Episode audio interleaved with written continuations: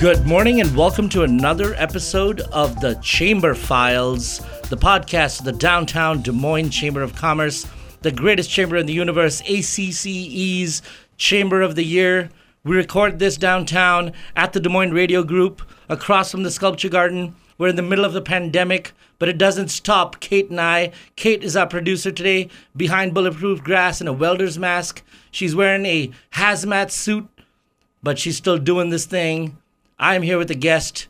And before that, let me explain again Chamber Philes, that's spelled with a PH, like Phoebe, my favorite friend from the show Friends. And that's because I'm here with a friend, the founder of Strategy by Design, my friend Fred Darbone. How are you, Fred? Doing good, Sid. Good. Now, Fred, we've known each other a while. Um, so before I get into Strategy by Design, because I think uh, you have a really cool company, uh, talk to me about Fred. Like, where's Fred come from? How long have you been in Des Moines? What makes you tick? I'm a native Midwesterner. Grew up in Kansas City. Um, spent some time in Seattle, about 12 years. That was a great experience for a Midwest boy. Mm-hmm. Came back to the Midwest, and um, I really like it here. It's home. Um, I really like uh, I really like the culture of Des Moines. I like everything that our city has to offer. Mm-hmm. Uh, this is home. Nice. So I really like the arts and cultural community that we have here. So we are very fortunate to have that. All right. Now, Fred, how long have you lived in Des Moines? I've lived in Des Moines area for five years. Okay. So Nice. Uh, what's your favorite thing to do in Des Moines? I love to go to the Des Moines Arts Center. We Ah. are very fortunate to have that organization. Yeah. Um, I like my favorite coffee shops. Okay. Um, I like my neighborhood uh, places. I live in the Ingersoll neighborhood, the greatest neighborhood in Des Moines. there you opinion. go. Okay. Um, I really love. We have great restaurants there, like Eatery A, Mm-hmm. uh, the Star Bar, um, Jesse's Embers. Mm-hmm. Um, great Des Moines places. So, now, Fred, now talk to me about your professional life. Uh, you obviously have founded Strategy by Design here in Des Moines. Uh, what's your background, and uh, talk to me about the journey that led you to founding Strategy by Design. Well, I've always worked with nonprofits, um, nonprofits and congregations, and I started years ago. Um, I won't tell you how long. Yeah. Uh, working with uh, congregations that had been going through trouble, going through difficulty, uh, had significant conflict. Um, were fa- uh, one one one setting was two congregations that had been hit by the 2008 flood in Cedar Rapids, and as they were exploring a future together, um, they allowed me to work with them to do some organiz- organizational development and some planning as they created a future together. I found I really liked that work. It was very rewarding. I was part of a study group, the Systems Thinking Study Group, as part of the Iowa Quality Center. And we studied systems theory and design, and I began to see some new applications there. Uh, colleagues there began asking me to help them with their nonprofit strategic planning processes, um, and it just it just grew from there. Very cool. Now, Yes. Strategy by Design is the company you founded. Uh, what it's its what is its major focus? We focus very specifically on working with with nonprofit organizations um, exclusively with their strategic planning, with their visioning, with their organizational development, but specifically using strategic planning as an umbrella methodology, um, a practice uh, for helping them work through their challenges. Okay. Now, um, you know, we are in the middle of a global pandemic. Uh, I don't want to spend too much time talking about this because this podcast will live forever, as you well know. Um, some of the nonprofits, uh, outside of a fundraising perspective, let's put fundraising off to the side, uh, because those have, those present its own unique challenges, and we've talked about this on the podcast before. But what are some of the challenges that a nonprofit is go- is facing in this post-pandemic world, or in this world that we have right now? Well, strategic planning is all about helping an organization build their capacity uh, to operate and to be a good fit with their environment. Obviously, our environment has changed radically uh, with uh, with the pandemic, uh, with funding, um, with limited resources, with the needs to collaborate, uh, work with other organizations to find ways to uh, to work together to accomplish their common mission um, in, in their community, and also really to work with uh, decreased resources. Uh, that is one of the challenges.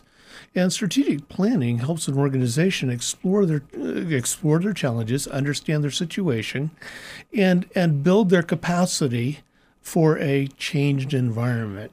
So now is a very good time for organizations to review their strategic plans, even if they've done one, if you, even if they did a process one or two years ago, things have radically changed. Right.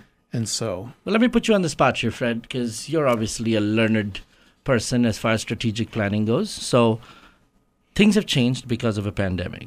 So as we recreate that, revisit it, we have a new strategic planning focus to help us deal with the world we're in right now. Uh, what would be the impetus to do that if your mindset was, hey, if there's a vaccine or things change back to normal, what was the point of doing all that? Then we just go back to the old ways of doing things. Well, one way to look at this, Ronald Heifetz and Martin Linsky, uh, they talk about the difference between adaptive change and technical change. They've made clear the point that the fa- worst failure of leadership is to treat treat, treat an adaptive change as a technical change. Tec- treating a, the pandemic as a technical change would be thinking it's something that's going to be easily solvable, it's going to go away, we won't have to deal with it. An adaptive challenge looks at it as this is going to require long term learning, uh, development, um, adaptation in our viewpoint and how we operate, in our culture, in our understanding of our situation. And so that's gonna it's gonna call it's gonna call for deep learning um, and and change in an organization because even if the pandemic we had a vaccine next week, the way things have changed is not going to um, it's not going to go away. I love the fact that you talked about that. And that's why I was hoping you'd answer the question you two with. There was so much tee up there, Fred. It is a beautiful thing, right? Adaptive change. And mm-hmm. that's where the strategic planning process is sort of the most important thing mm-hmm. when you're trying to learn how to adapt. Now, let's talk mm-hmm. about the people side of that. Uh, one of the things about adaptive change is obviously what some people call a culture change or uh, looking at a organization's culture to see if that's. Do you think people are more resistant to change if it's something that they have to invert, uh, sort of examine themselves and realize they're the ones that need to change a culture, etc.? Or another another area where where leaders make uh, make serious mistakes is they fail to underestimate the impact of any change on an organization. Uh, they fail to take into account the human element. Um, I know my friend Roxanne Powell's is uh, very strong on, on the human element, and she is very right. Uh, hello, Roxanne, if you're listening. Roxanne's a good friend of mine, too. Roxanne's, She's Roxanne's great. great. Uh, but leaders, they underestimate the, the impact of any change on an organizational system. And by the system, I mean the people. The people that are working together, uh, that have developed relationships, that have developed a culture, a way of understanding things, a way of being. Uh, when you uh, go into an organization and, they, and somebody says, This is how we do things around here, this is what they are really saying, the subtext of that is, This is who we are. This is who we understand ourselves to be. Why are you challenging who we are? Because you're you're putting me in a neutral zone uh, where I left what's familiar. I don't know what's ahead. I'm in this neutral zone. I need some help navigating this because I haven't been here before. Right. Any change is going to create that kind of anxiety. Mm-hmm. So That's awesome. And Fred, is uh, strategy by design?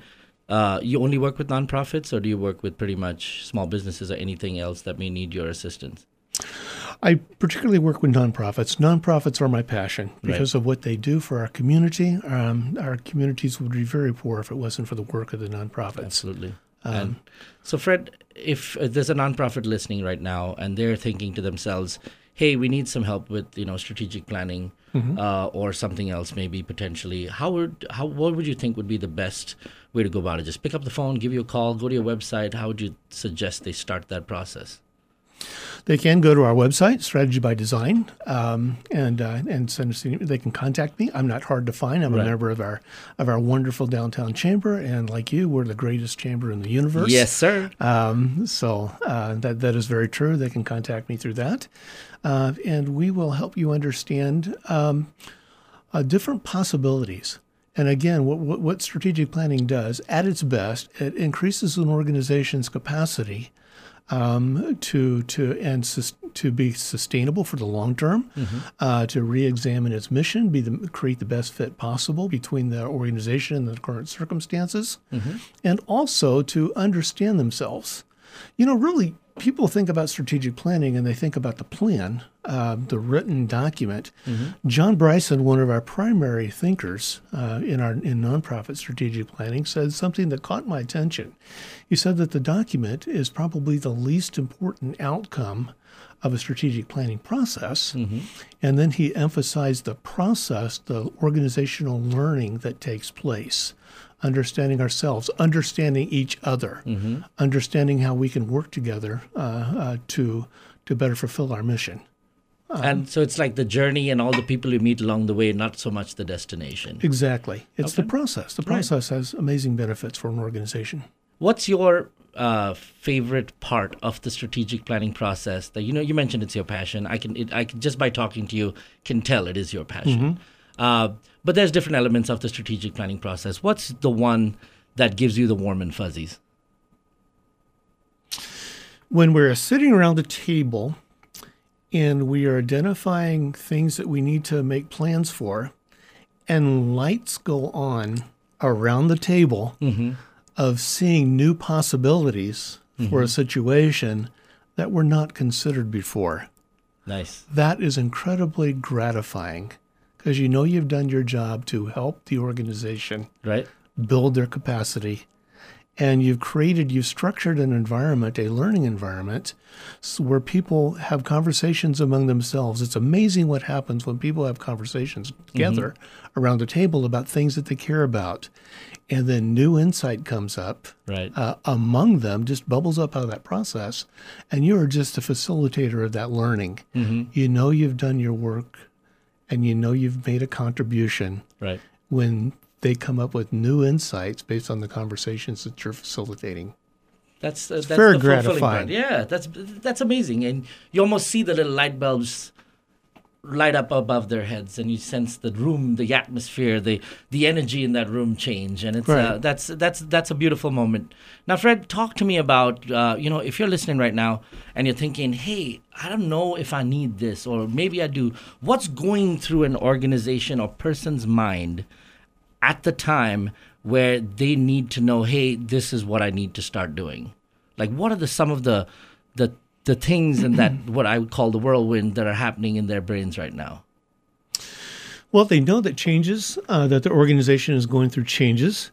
Um, for instance, they know that they're going to have a change in leadership. That's a first, that's an important time to do uh, strategic planning.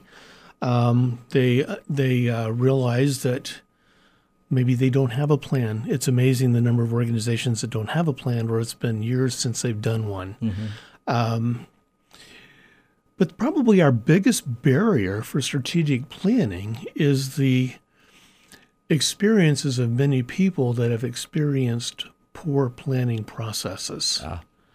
by inexperienced or unqualified uh, uh, facilitators that uh, created an unhelpful experience. Mm-hmm. And so that's created a negative impression uh, because they haven't had the opportunity to learn all the benefits that just those conversations can have for their organization. Right. Uh, so that's also something that's going through their mind. Yeah. Uh, their negative experiences in the past because a facilitator did not do it well. That's that's that's really good because sometimes you do have situations where the strategic plan was probably created with just the leaders in the room and didn't have the buy-in from the who it was representing, or there's been a change in leadership, like you mentioned, and maybe that strategic plan is not something the new leaders can carry forward, etc. So And, and that is something that we emphasize that people will have. Yeah, I actually I think we need to move, remove buy-in from our vocabulary. Mm-hmm. It's been said, and I wish I knew who said it. and I wish I was the one that Oh, originally looking said it it. yeah. yeah. The people were more people will are more prone to support a plan that they've had a hand in shaping. Mm-hmm. That's why in, in nonprofit strategic planning, as opposed to for-profit strategic planning, we look at the stakeholders. The stakeholders, anyone that has a claim on the organization or is impacted by the organization, and we take those stakeholders into account. And we involve them in the in the planning process, at least representatives of each group that's going to be impacted by what the organization does right. and by include by by a, a, another common mistake is when an organization does a strategic planning process and just a few leaders go off on a retreat somewhere and come mm-hmm. up with a plan and they come back and they try to get buy-in mm-hmm. uh, and sell the plan to the organization you know, people aren't stupid you know they right. they know that when they're trying to be when they're being sold a bill of goods and when the suits come back from a retreat with a new plan right. people are wondering oh no who's going to get fired and is my pension plan safe exactly I like so that, they though. don't create uh, involving all the stakeholders, right? And involving people in creating the plan that will affect them creates a very important element of psychological safety for and, the people in the organization. And that's why you called Fred Darbone and Strategy by Design. He's the man with the plan. He's got all the answers. Now, Fred, we're going to wrap up here. Uh, you know, I love talking to you, and I know we could talk for hours. In fact, one of the times we got together and had coffee, we just ended up talking about life in general mm-hmm. for a few hours. Now, one of the things that strikes me when I have conversations with you is you're a very well read person. So, if you had to pick a book that any of our listeners could read right now, that's not, you know, the the typical everyone kind of knows about, that sort of you feel uh, would be beneficial to them, not necessarily for strategic planning, but just to be better human beings, what book would you tell them to go read and pick up right now? A lot of people got free time right now, Fred. Actually, anything by Brene Brown mm-hmm. will be very will be very helpful. I've been in, I've been transformed by her works, where she takes and her podcasts mm-hmm. uh, and her and her MBR segments when she talks about um, and when she talks about vulnerability, uh, building resilience, mm-hmm. uh, having a rumble with our preconceptions and the story that we're telling ourselves. Mm-hmm. Those have helped me personally, and I anything uh, Brene Brown does or writes will be very helpful. That's great advice. Big fan myself. Uh, you know people check out strategybydesign.com. Uh, that's hyphenated, so it's strategy-by-design.com. Mm-hmm. Uh, Fred Darbone is the man about town. If you have a chance to reach out to him, grab a cup of coffee, I promise you it's going to be one of the more interesting coffees you've had. Uh, you can just talk about anything, and he's a great person uh, to just sort of uh, listen to, and uh, he'll have a lot of things to say about a lot of things you probably want to know about. Uh, this is Sid Jawarkar. This has been the Chamber Philes. Thank you so much for joining us, Fred. Thank we could Sid. talk forever, and I love just having a chance to, uh, you know, get into your mind a little bit. Uh, we're here at the Des Moines Radio Group. Kate, the greatest producer in the world. Calvin, I think, has just quit this podcast. In fact, if he comes back from wherever he's at, we're probably going to tell him, no, I'm kidding, Calvin. We miss you. Kate, sorry. Calvin's my guy. Uh, if you'd like to record your own podcast, you can do so at the Des Moines Radio Group. They're conveniently located across from the Sculpture Garden. They have a studio. They'll give you a producer. You'll have an editable file. If you want to do that, please contact Michael Hope. They've been great to the chamber and great to work with. So thank you guys. Thanks for listening.